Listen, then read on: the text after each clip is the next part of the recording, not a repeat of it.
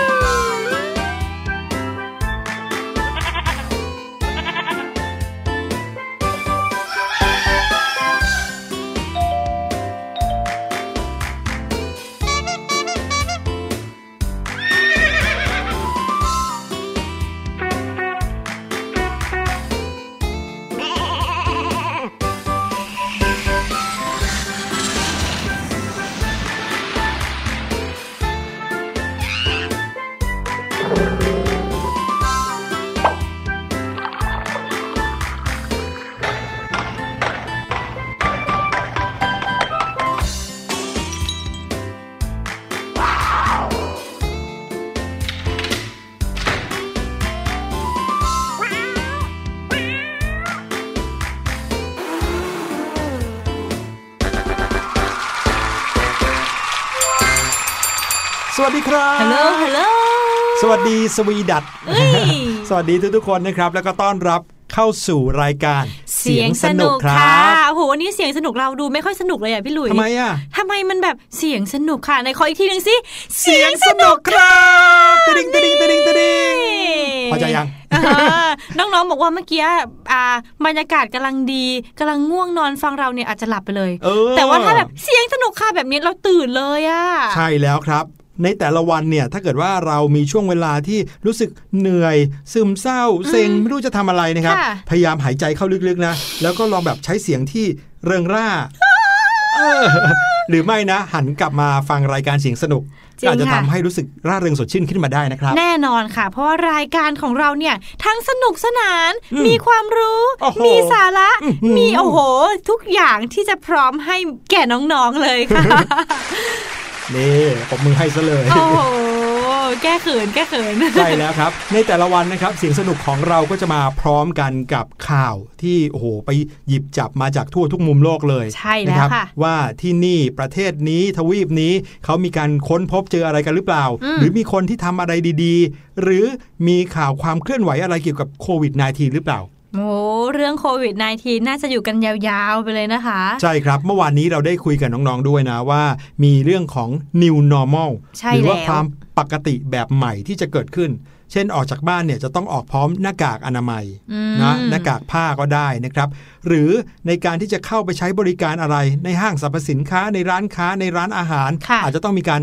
ปั๊มเจลแอลกอฮอล์อืมหรือว่าใช้แอลกอฮอล์ฉีดล้างมือให้สะอาด ใช่แล้วนะครับรวมไปถึงเรื่องของการวัดอุณหภูมิก่อนเข้าซูเปอร์มาร์เก็ตเนี่ยเดี๋ยวนี้เห็นทุกที่แล้วนะ ใช่ค่ะอืม New Normal ก็เหมือนการที่เราเนี่ยจะได้ทำอะไรเหมือนปรับตัวเป็นรูปแบบใหม่เลยไหมครับเมื่อก่อนเขาบอกว่าสิ่งที่เราจะมีเนี่ยมี 4 อย่างอืมก็คืออาหาร ยา เครื่องนุ่งห่มแล้วก็ที่อยู่อาศัยใช่เขาเรียกว่าแล้วปัจจัยสี่ใช่แล้วค่ะ ในก่อนหน้าที่มีโควิดเนี่ยพี่แนนคิดว่าน่าจะมีปัจจัย 5 คือ จะเป็นเครื่องอิเล็กทรอนิกส์อ่าเพิ่มเข้ามา แต่ว่าตอนนี้ค่ะ พี่แนนคิดว่าน่าจะมีถึง 6 ปัจจัยครับอีกอย่างหนึ่งก็คือแอลกอฮอล์หรือว่าหน้ากากอนามัยนี่แหละ ใช่ เออ นี่ พี่หลุยเคยได้ยินมาแล้วนะฮะว่าสำหรับผู้สูงอายุเนี่ยนะครับค่ะน้องๆเขาจะมีอุปกรณ์สำคัญ 3 อย่างที่จะให้ผู้สูงอายุถือออกจากบ้านอืมนะครับแน่นอนครับหนึ่งก็คือแอลกอฮอล์ใช่ไหมค่ะสองคือหน้ากากอนามัยค่ะสามคืออะไรรู้ไหมอะไรอะ ไม้เท้าครับโอ้โหนี่เอาไม่ตีเอาไม่ตีคนไม่หรือเปล่าใช่เมื่อก่อนนี้คุณตาคุณยายอาจจะถือไม้เท้าออกจากบ้านเพื่อประคองตัวเองใช่ไหมครับใช่หรือว่าอาจจะช่วยเอาไปกันสุนัขไม่ให้มาเห่ามากัดได้อืมแต่เดี๋ยวนี้เนี่ยจะต้องพกไม้เท้าออกจากบ้านเพื่อเอาไว้ยื่นใส่คนอื่นว่า รวมแล้วเนี่ยจะห่างกันถึง 1 เมตรหรือ 2 เมตรหรือเปล่า อุ้ยพอดีเลยอะเออโอ้จริงค่ะ เป็นนี่แหไอละเดีคืยที่ดีนะสามอุปกรณ์สำคัญของผู้สูงวัย ไม่รู้ว่าเด็กๆ จะต้องมีไม้เท้ากับเขาบ้างหรือเปล่า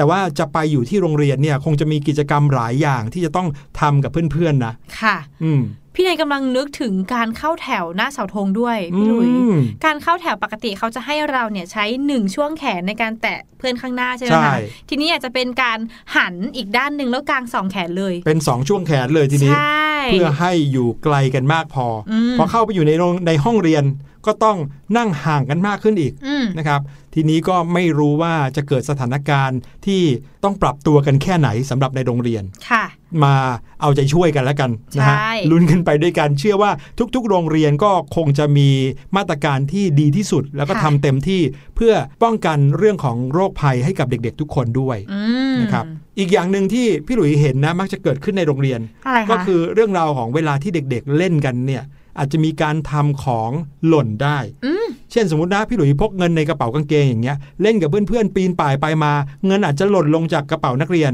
ค่ะอ่าเพื่อนๆก็อาจจะเจอ แล้วก็หยิบของของเราขึ้นมาแล้วเอาไปส่งคืนคุณครู ให้คุณครูช่วยหาเจ้าของ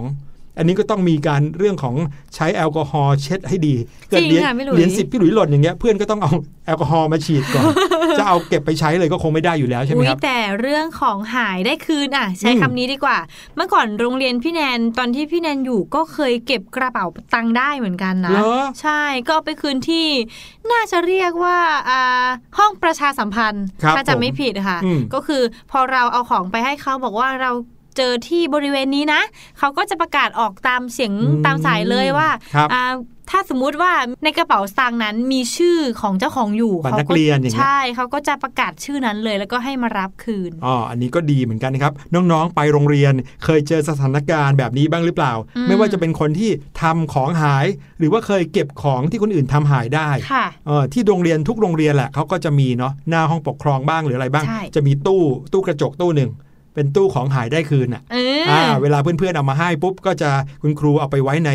ตู้กระจกตู้นั้นค่ะแล้วก็เผื่อว่าใครรู้ว่าของตัวเองหายก็มาติดต่อรับคืนได้อืมอันนี้สำคัญมากๆ ข่าวช่วงหน้านะครับ ในช่วง What's Going On ค่ะเราจะพูดถึงเรื่องของของหายได้คืนเหมือนกันอ่าแต่ต้องบอกเลยว่าเด็กหนุ่มคนนี้ที่เขาเก็บของของคนอื่นได้แล้วให้คืนไปเนี่ยโอ้โห เป็นของที่มีมูลค่าเป็นล้านล้านๆเลย โอ้ สุดยอดเลยค่ะอืมจะเป็นยังไงเดี๋ยวมาติดตามกันในช่วงหน้า What's Going On นะครับ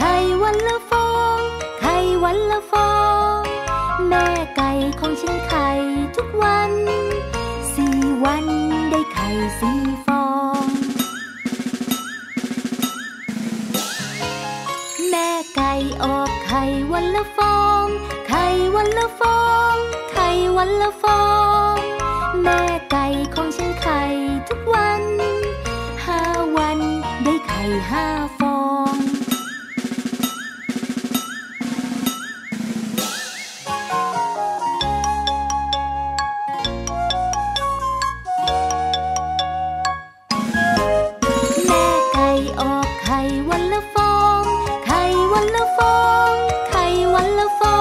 ง แม่ไก่ของฉันไข่ทุกวันหกวัน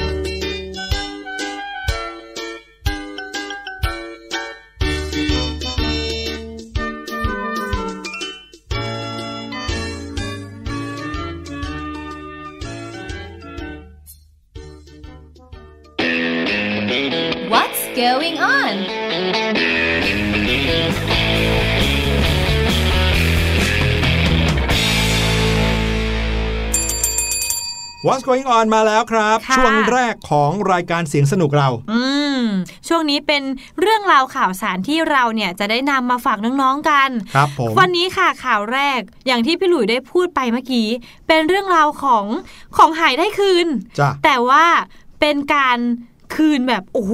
ก้อนใหญ่มาก ทำไมครับก้อนหินเหรอๆไม่ใช่สิคะพี่หลุยนี่กลายเป็นมูค่สิคะกลายเป็นเรื่องราวดีๆ อีกเรื่องหนึ่งที่เกิดขึ้นในสังคมนะครับ ใช่แล้ว มีเด็กหนุ่มอยู่คนหนึ่งวัย 19 ปีอ่าก็เกือบจะเป็นผู้ใหญ่แล้วนะค่ะ19 ปี เป็นคนหนึ่งนะครับที่เจอกระเป๋าตังค์ตกอยู่ครับอืมซึ่งไม่ใช่กระเป๋าสตางค์ใบเล็กๆนะ เป็นเหมือนกระเป๋าถือเลย กระเป๋าตังค์แบบกระเป๋าใส่เสื้อผ้าใบใช่ใหญ่กระเป๋าถือเลยนะครับ ซึ่งข้างในนั้น แน่นอนมีของต่างๆ มากมายค่ะแล้วก็มีเงินอยู่ด้วยนะครับอืมซึ่งเงินที่อยู่ในกระเป๋านั้นมีมากถึง 135,000 ดอลลาร์สหรัฐ โอ้โห เป็นเงินไทยก็ประมาณ4ล้าน3แสนบาท โอ้โห เยอะมากเลยนะครับ น้องคนนี้เขามีชื่อว่าโรมานิสค่ะ นะครับโรมานิสคือชื่อของเด็กหนุ่มคนนี้นี่เอง เขาเจอกระเป๋าตกอยู่ในเมืองอัลบูเคอร์คี รัฐนิวเม็กซิโกสหรัฐอเมริกานะครับเมื่อต้นเดือนพฤษภาคมที่ผ่านมาและสิ่งที่เขาทำก็ถือว่าน่าชื่นชมเอามาก ๆ เลยครับ จริงค่ะ เพราะว่าแทนที่น้องคนนี้นะจะปิดปากเงียบแล้วก็เก็บเงินกลับบ้านไป เพราะว่าเงินเยอะมากนะเออเพราะแน่นอนการที่เขาเจอของเหล่านี้ไม่มีใครเห็นอยู่แล้วว่าเขาพบเองหรือเปล่าไปเจอที่ไหนยังไงค่ะนะครับ แต่ว่าเขากลับเลือกที่จะโทรแจ้งเจ้าหน้าที่ตำรวจอืมเพื่อส่งคืนเงินนั้นให้กับเจ้าของที่แท้จริงครับใช่แล้วค่ะ เมื่อเจ้าหน้าที่ตำรวจนะคะ เดินทางมาถึงแล้วก็เห็นกระเป๋าเงินที่น้องเขาเก็บได้เนี่ย พวกเขาก็ได้ติดต่อไปยังบริษัทการเงินเวลส์ฟาโกค่ะ ซึ่งพวกตำรวจเนี่ยเขาก็คิดว่าน่าจะเป็นเจ้าของเงินจำนวนมากเนี้แหละ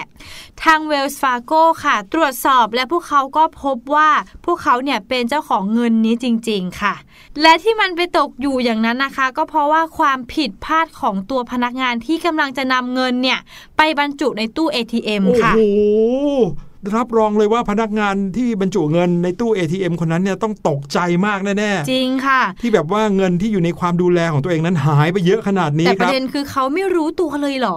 งานนี้นะครับน้องโจเซ่ซึ่งเป็นเด็กหนุ่มวัย 19 ปีคนนี้ก็ได้รับคำชื่นชมอย่างมากเลย หลังจากที่เจ้าหน้าที่ตำรวจและก็เจ้าของเงินได้มาพบกันค่ะนะครับแล้วก็มีเขาอยู่ด้วยโดยที่เด็กหนุ่มก็ได้ให้สัมภาษณ์ในภายหลังเกี่ยวกับการตัดสินใจของตัวเขานะครับเขาให้สัมภาษณ์ว่า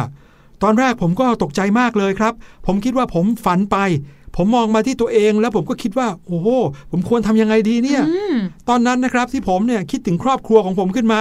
โดยเฉพาะแม่ผมเนี่ย ผมเดาได้เลยว่า ถ้าผมนำเงินนี้กลับบ้านเนี่ย แม่ผมจะต้องคว้ารองเท้าแตะของเธอมาตีผมอย่างแน่นอนเลยครับโอ้โหคุณแม่ดุมากนะคะ เพราะอย่างนั้นนะครับผมก็รู้สึกว่าควรจะทำในสิ่งที่ถูกต้อง แล้วก็คิดว่าพ่อกับแม่จะต้องภูมิใจในตัวผมอย่างแน่นอนครับ โอ้โห ต้องภูมิใจมากแน่ ๆเลยค่ะ พอดูจากภาพข่าวแล้วนะคะ น้องๆ มีรูปภาพที่คุณแม่ แล้วก็น้องโจเซ่แล้วก็ทางคุณตำรวจเนี่ยได้ยืนถ่ายรูปกัน โอ้โห คุณแม่ยิ้มแบบภาคภูมิใจในตัวลูกชายแน่มากนๆอเลนยเป็นใครค่ะก็ต้องภูมิใจนะ ใช่ เจอของของคนอื่นตกอยู่เนี่ยนะครับ ไม่ว่าจะมูลค่ามากน้อยแค่ไหน แต่เขาก็เอาไปคืนคนอื่นนะ แน่นอนไปค่ะคืนให้เจอกับเจ้าของที่แท้จริง สำหรับการส่งคืนเงินจำนวนนี้นะครับโจเซ่เองก็ได้รับรางวัลตอบแทนจากทางเวลส์ฟาโกด้วยเหมือนกันว้าวอ่าแน่นอนครับเจอเงินเขาก็ให้ตอบแทนเป็นเงินนะ รวมทั้งสิ้น 1,000 ดอลลาร์ หรือว่าประมาณ 32,000 บาทแน่อู้ก็เยอะนะคะ ครับผม โจเซ่เขาบอกว่า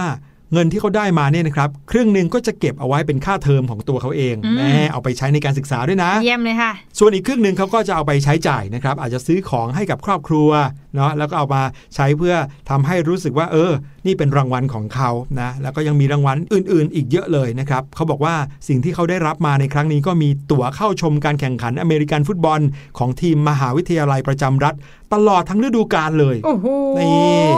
สุดยอดนะคะเนี่ย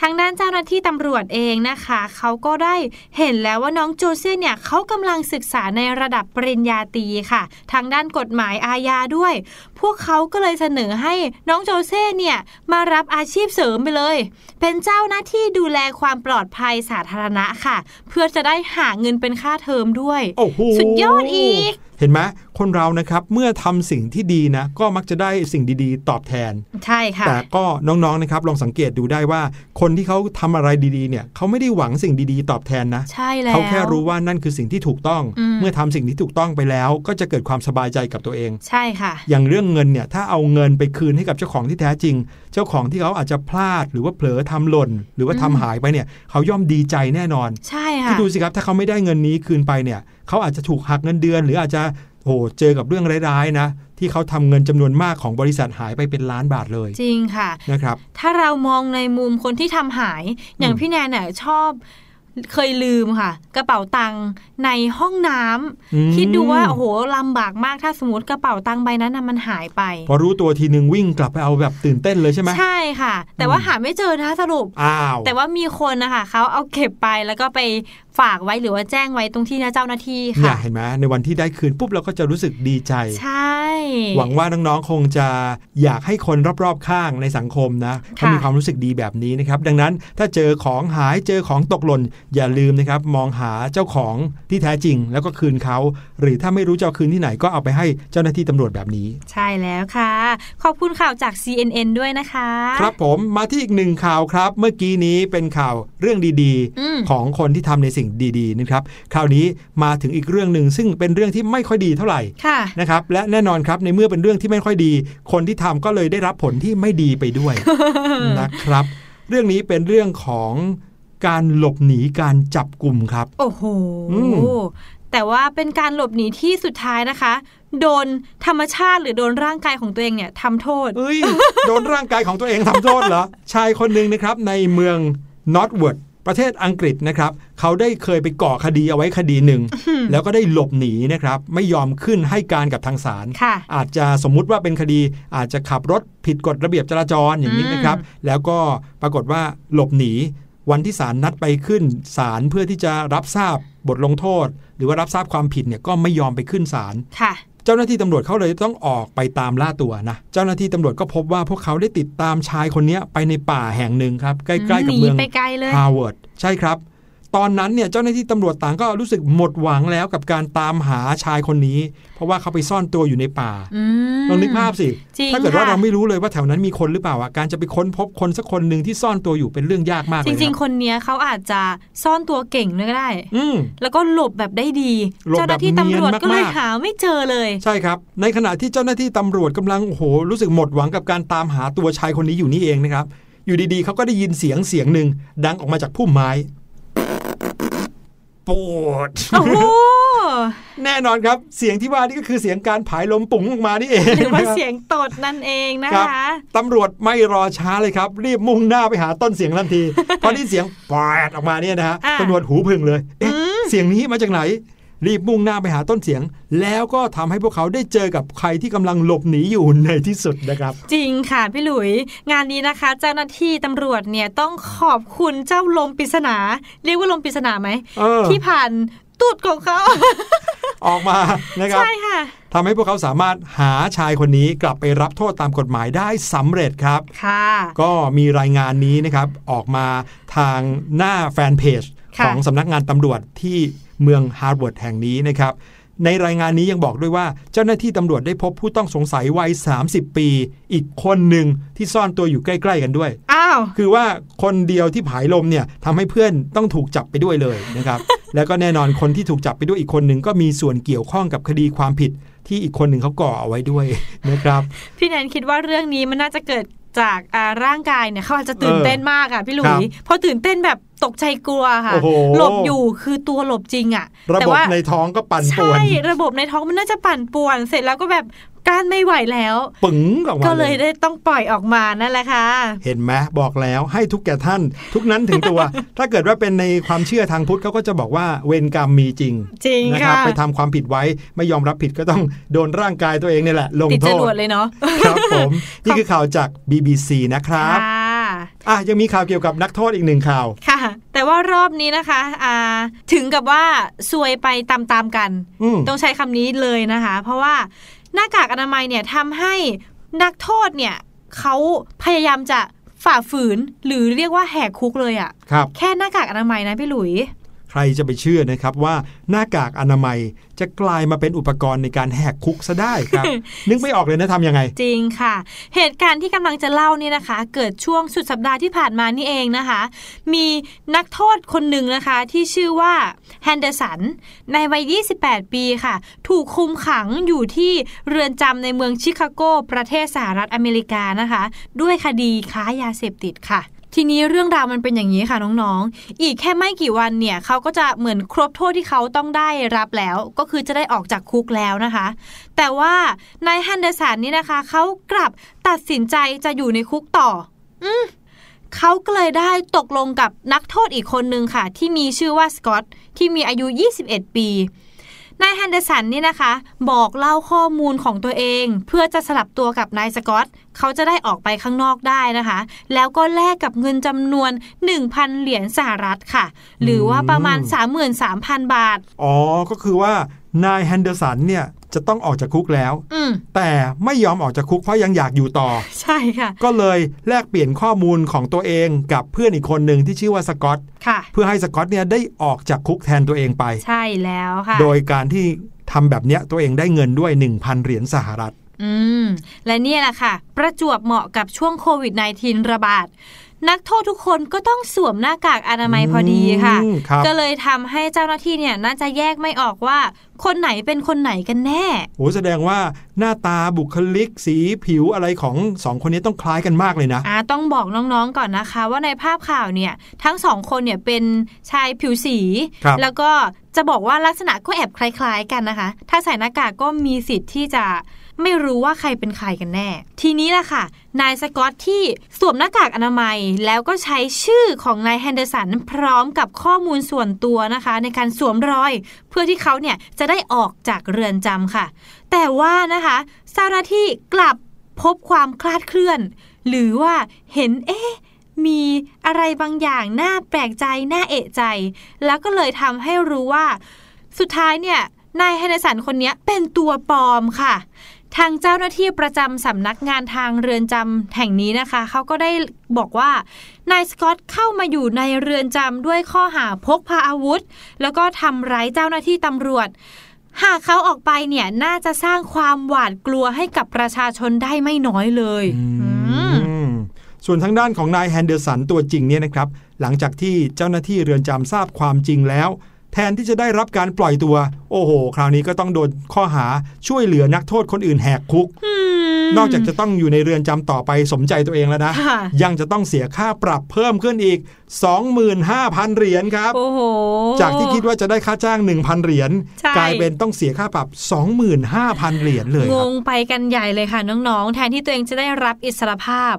กลับต้องเสียตังค์ แล้วก็เข้าไปอยู่ในคุกอีกทีหนึ่งพี่นายคิดว่านายสกอตอาจจะได้ต้องได้เพิ่มโทษด้วยไหมคะ ใช่ครับอืมเห็นไหมครับว่าคนที่คิดไม่ดีนะครับ หรือว่าทำอะไรที่เป็นความผิด โดยรู้ทั้งรู้ว่าคือความผิด โดยเฉพาะอย่างยิ่งเป็นความผิดทางกฎหมายด้วยนะ ใช่ค่ะ ไม่มีทางที่จะหลุดรอดพ้นเงื้อมมือของกฎหมายไปได้นะครับ นี่เป็นตัวอย่างหรือว่าเป็นอุทาหรณ์ของใครหลาย ๆ คนที่อาจจะมองเห็นความสบาย มองเห็นช่องทางที่จะทำให้ตัวเองได้รับความสบายได้ประโยชน์อืมแต่ไม่ทำให้ถูกต้องนะครับ ก็นี่ก็เป็นอีกหนึ่งข่าวที่จะมายืนยันว่าอย่าคิดแบบนั้นเลยนะครับขอบคุณข้อมูลดีๆ แล้วก็ข่าวจากชิคาโกโรคอลนะครับ เดี๋ยวเราไปพักฟังเพลงเพราะๆสักครู่นะคะช่วงหน้าพี่ลูกเจี๊ยบรอเราอยู่แล้วในช่วงรู้หรือไม่ค่ะ สวัสดีครับ สวัสดีค่ะคำทักทายธรรมดา ธรรมดา เวลาที่เรามาพบกันมาเจอกัน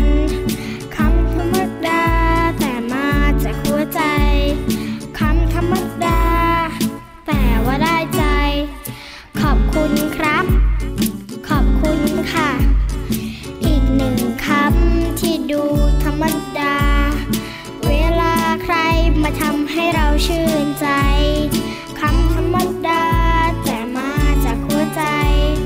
คำธรรมดา แต่ว่าได้ใจ ขอโทษครับ ขอโทษค่ะคำบางคำที่ดูธรรมดา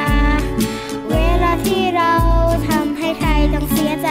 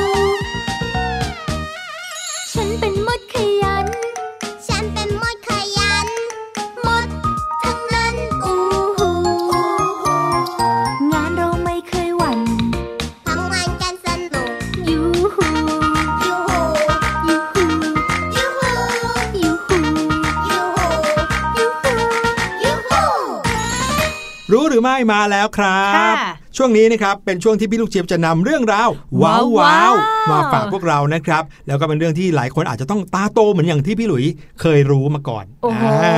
ตาพี่แนนโตมากเลยค่ะตอนนี้อย่างวันนี้นะครับเป็นเรื่องราวเกี่ยวกับงานบ้านชนิดหนึ่งที่หลาย ๆ คนคงจะรู้จักเป็นอย่างดี งานบ้านเหรอคะเออแต่ว่ากันว่างานบ้านชนิดเนี้ยหลาย ๆ คนแทบจะทำไม่เป็นแล้วเฮ้ยเพราะว่าวิธีการของมันนั้นเปลี่ยนแปลงไปอย่างมากเลย อ่าอะไรอะพี่หลุย งานบ้านชนิดนั้นก็คือการซักผ้าครับอ๋อน้องๆอาจจะงงอะไรคือการซักผ้าเอ้ยอ๋อซักผ้าก็คือการเอาผ้าที่เราใส่แล้วไปยัดใส่เข้าไปในเครื่องซักผ้า แล้วก็เอาผงซักฟอกนั้นใส่เข้าไปในช่องผงซักฟอกค่ะแล้วก็กดปุ่ม แค่นั้นก็จะกลายเป็นผ้าที่สะอาดออกมาให้เรา จริงค่ะพี่หลุยอ่าทีนี้นะครับ หลาย ๆ คนอาจจะไม่รู้ว่าคุณพ่อคุณแม่ของเราเนี่ยอาจจะไม่ได้ซักผ้าด้วยวิธีนี้กันมาตั้งแต่เด็กนะอืมอ่าแล้วตั้งแต่ก่อนที่คุณพ่อคุณแม่จะเกิดอีกเนี่ยนะครับ ก็มีวิธีการซักผ้าที่ไม่เหมือนทุกวันนี้ไปไกลเลย แน่นอนค่ะ พี่แนนเคยนึกถึงเขาเอาไม้มาทุบๆผ้าเออใช่ไหมอย่างนั้นหรือเปล่าก็ไม่รู้แหละเฮ้ยพี่หลุยเกิดไม่ทันเหมือนกัน วันนี้พี่ลูกเจี๊ยบจะมาเล่าให้ฟังถึงวิธีการซักผ้าในยุคโบราณกันครับ รู้หรือไม่กับพี่ลูกเจี๊ยบ สวัสดีค่ะ สวัสดีชาวเสียงสนุกทุกคนนะคะ แล้วก็ขอต้อนรับทุกคนเข้าสู่ช่วง รู้หรือไม่กับพี่ลูกเจี๊ยบด้วยค่ะ เครื่องนุ่งห่มเนี่ยนะคะ หรือเสื้อผ้าเนี่ยเป็นหนึ่งในปัจจัย 4 อันนี้เป็นความรู้พื้นฐานเป็นสิ่งที่เราเนี่ยเรียนกันมาตั้งแต่เด็กๆเลยนะคะ และยิ่งเสื้อผ้าของเราเนี่ยนะคะ สะอาดหอมเท่าไหร่เนี่ยเรายิ่งมีกำลังใจและมีความสุขในการใช้ชีวิตมากขึ้นเท่านั้นนะคะ ถ้าไม่เชื่อนะคะ เวลาที่น้องๆไปเล่นกันจนเหงื่อซกเนี่ยลองดมเสื้อตัวเองสิคะ มันไม่หอม แล้วเราก็จะทำหน้าเบะใช่ไหมล่ะ ดังนั้นความหอมและความสะอาดของเสื้อผ้าเนี่ยจึงเป็นสิ่งที่สำคัญอีกอย่างหนึ่งนะคะ การทำให้เสื้อผ้าของเราหอมสะอาดเนี่ยเป็นวิธีไหนไปไม่ได้ นอกจากการซักผ้าค่ะวิวัฒนาการของการซักผ้าเนี่ยนะคะ ก็เติบโตมาพร้อมกับเราตั้งแต่สมัยไหนต่อไหนแล้วล่ะค่ะ แล้วน้องๆรู้หรือไม่คะว่า ก่อนที่เราจะมีเครื่องซักผ้าในวันนี้เนี่ยเมื่อก่อนนี้คนเราเขาซักผ้ากันอย่างไรบ้าง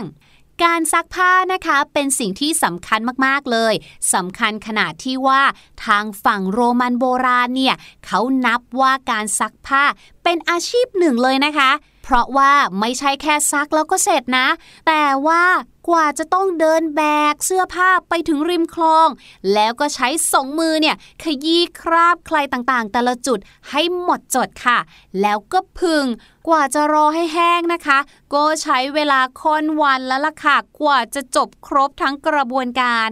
ส่วนเครื่องทุ่นแรงในการซักผ้านะคะ ก็เกิดขึ้นเป็นชิ้นเป็นอันในแถบยุโรปกลางค่ะ ราะว่าคนสมัยก่อนเนี่ยเขาก็จะไปซักผ้าที่ริมน้ำถูกไหมคะ แต่ว่าฝรั่งเนี่ยค่ะเขาอยู่ในประเทศหนาว พอหน้าหนาวเนี่ยน้ำก็จะกลายเป็นน้ำแข็ง ดังนั้นค่ะเขาก็เลยต้องมีเครื่องทุ่นแรง อย่างการใช้ไม้พายสำหรับตบผ้า ร่วมไปกับการใช้กระดานซักผ้า ก็ช่วยให้ผ้าสะอาดขึ้น แล้วก็ง่ายกว่าการใช้แค่มือด้วยค่ะ ก่อนจะมีการมาถึงของเครื่องซักผ้าเครื่องแรกของโลก ที่มีการจำลองอากับกิริยาการซักผ้าของมนุษย์ กับกระดานซักผ้าในช่วงปี 1846 ยาวมาถึงปี 1927 ค่ะ โดยมีเครื่องซักผ้าไฟฟ้าที่ค่อยๆ แอบเข้ามาแทนที่ในช่วงต้นคริสตศตวรรษที่ 20 แบบเนียนๆ ค่ะ แล้วก็มีการพััฒนากันมาเรื่อยๆนะคะ จนกลายเป็นเครื่องซักผ้าแบบสองถังฝาหน้าฝาบน บวกไปกับนวัตกรรมต่างๆ นานา อย่างที่เราเห็นในปัจจุบันนั่นแหละค่ะขอขอบคุณข้อมูลความรู้สนุกสนานจากเว็บไซต์ The Matter ด้วยนะคะ ส่วนวันนี้หมดเวลาของพี่ลูกเจี๊ยบแล้ว ครั้งหน้าพี่ลูกเจี๊ยบจะมีเรื่องน่ารู้อะไรสนุกสนาน ติดตามฟังกันนะคะ ส่วนวันนี้สวัสดีค่ะ รู้หรือไม่ กับพี่ลูกเจี๊ยบ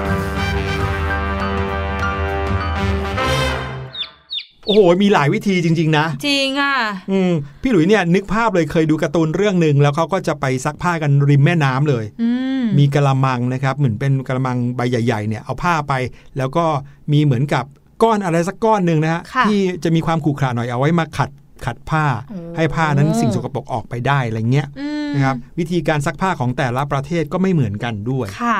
อย่างสมัยเนี้ยพี่แนนคิดว่ามันสะดวกสบายขึ้นเยอะมากๆเลยนะคะพอเรามีเครื่องซักผ้ามาช่วยอะค่ะ แต่บางทีเครื่องซักผ้าเนี่ย มันอาจจะไม่ได้สะอาดเท่ากับที่เราซักมือเองก็ได้นะนะครับอ่าเด็กๆก็อาจจะลองซักผ้าด้วยมือดู บางทีผ้าเช็ดหน้าของเราชุดชั้นในของเราเองที่เราใส่ไปโรงเรียนเนี่ยก็เอามาซักเองด้วยมือได้นะครับ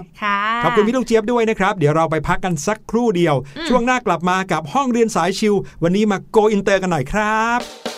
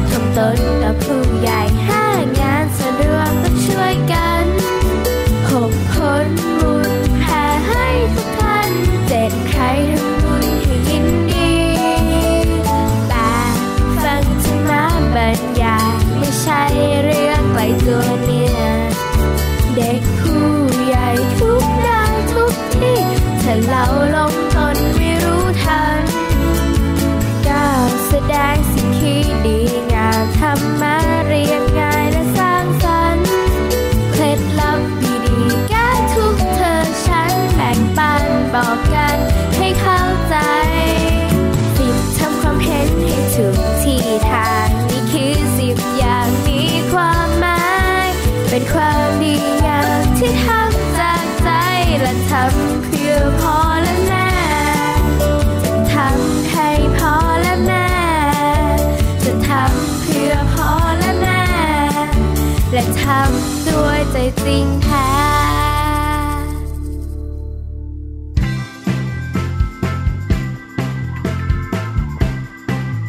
ห้องเรียนสายชิว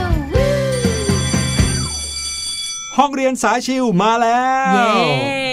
วันนี้ที่พี่หลุยบอกว่าเราจะโกอินเตอร์ไปไหนดีคะ Welcome back to ห้องเรียนสายชิวโอ้แน่นอนครับเป็นคิวของวิชาภาษาอังกฤษครับค่ะสิ่งหนึ่งที่สำคัญมาก ๆ เลยในวิชาภาษาอังกฤษนะครับก็คือคำศัพท์ใช่ อืม หรือว่า vocabulary นั่นเองนะครับ คำศัพท์เนี่ยเป็นสิ่งที่ทำให้เรา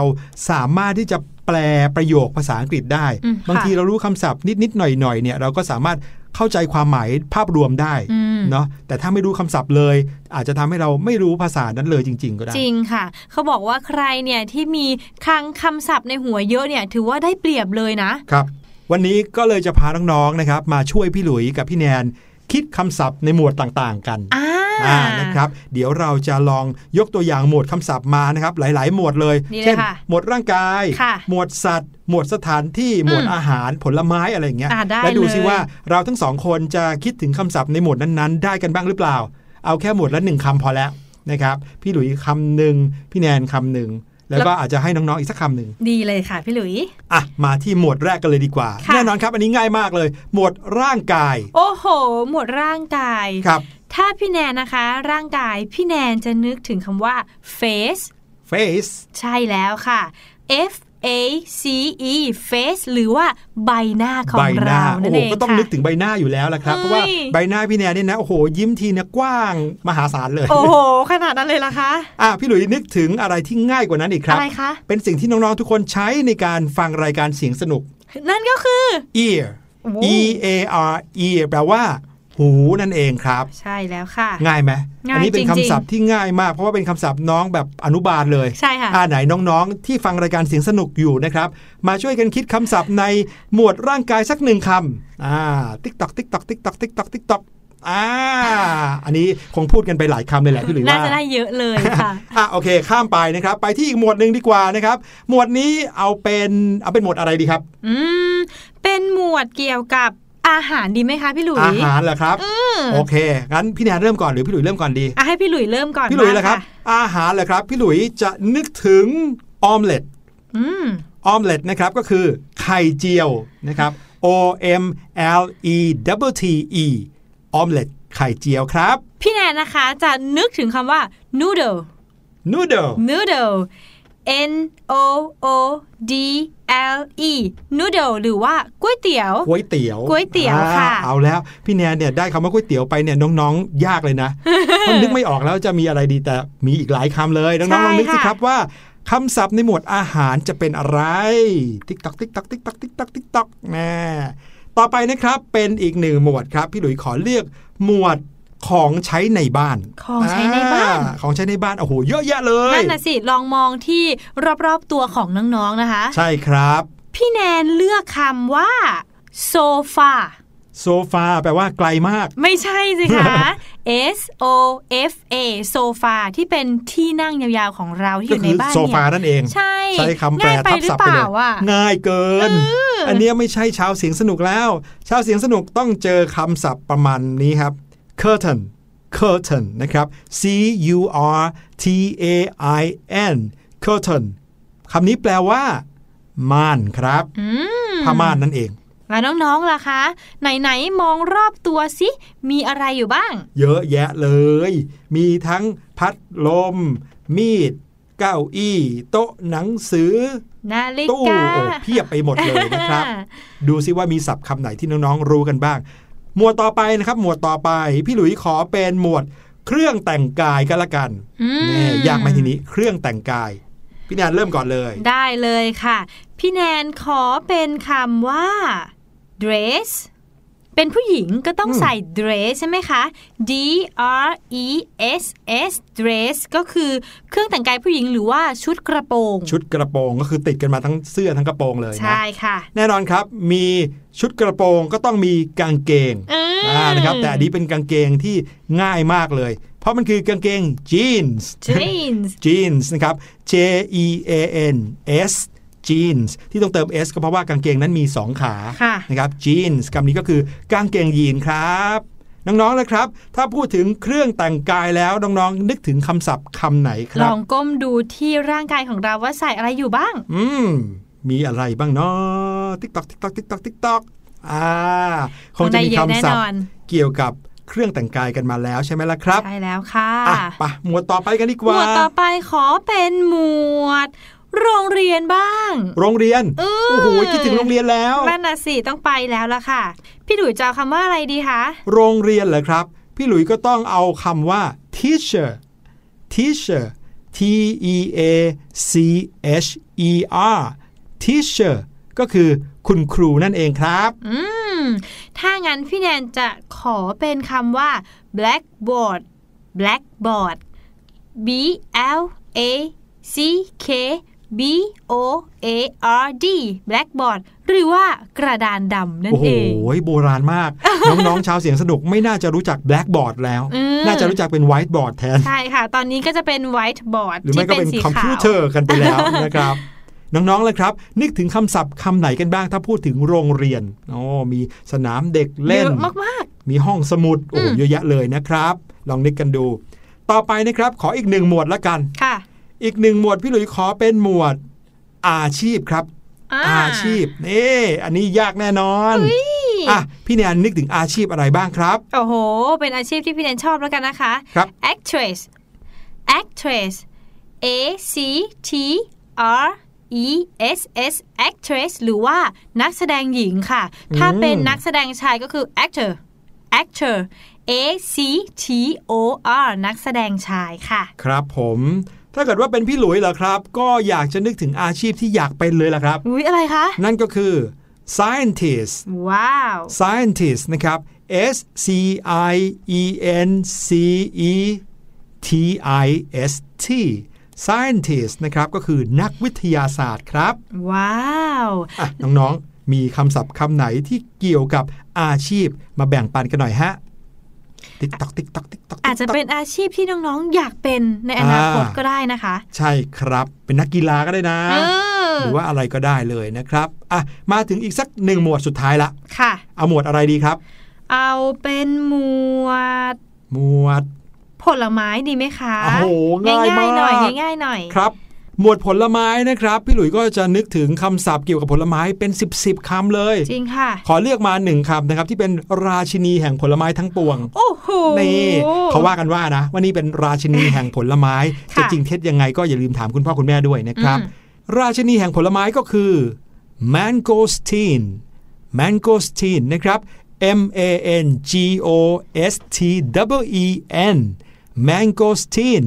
หรือมังคุดนั่นเองครับ ค่ะ พี่แนนบ้างดีกว่านะคะอืมพี่แนนนึกถึงอย่างหนึ่งอยู่ในการ์ตูนด้วยค่ะ อยู่ในการ์ตูนด้วย นั่นก็คือ acorn acorn acorn A C O R N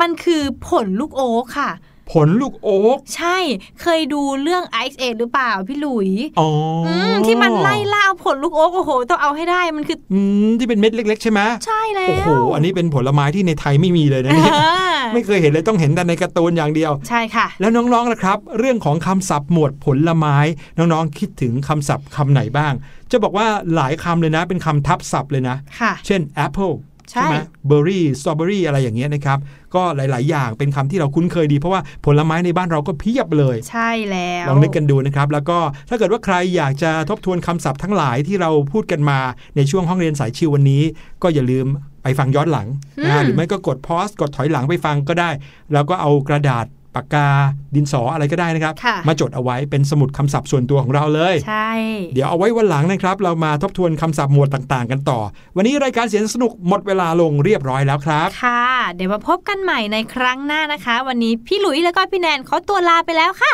สวัสดีครับ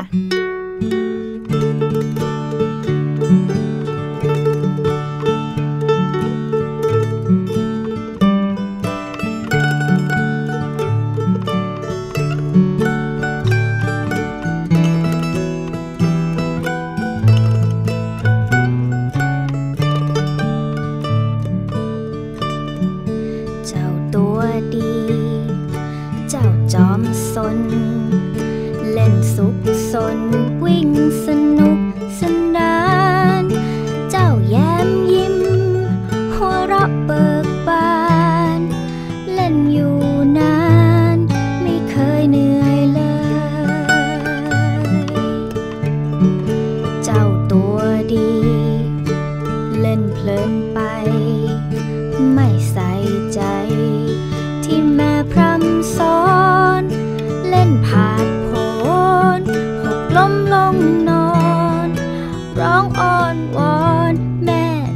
จะช่ว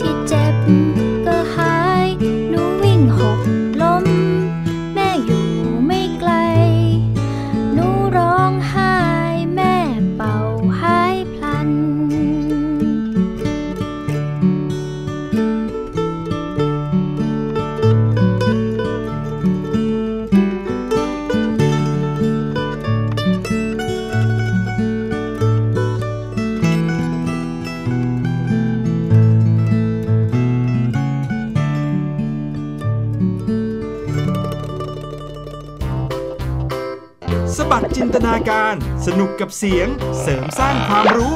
ในรายการ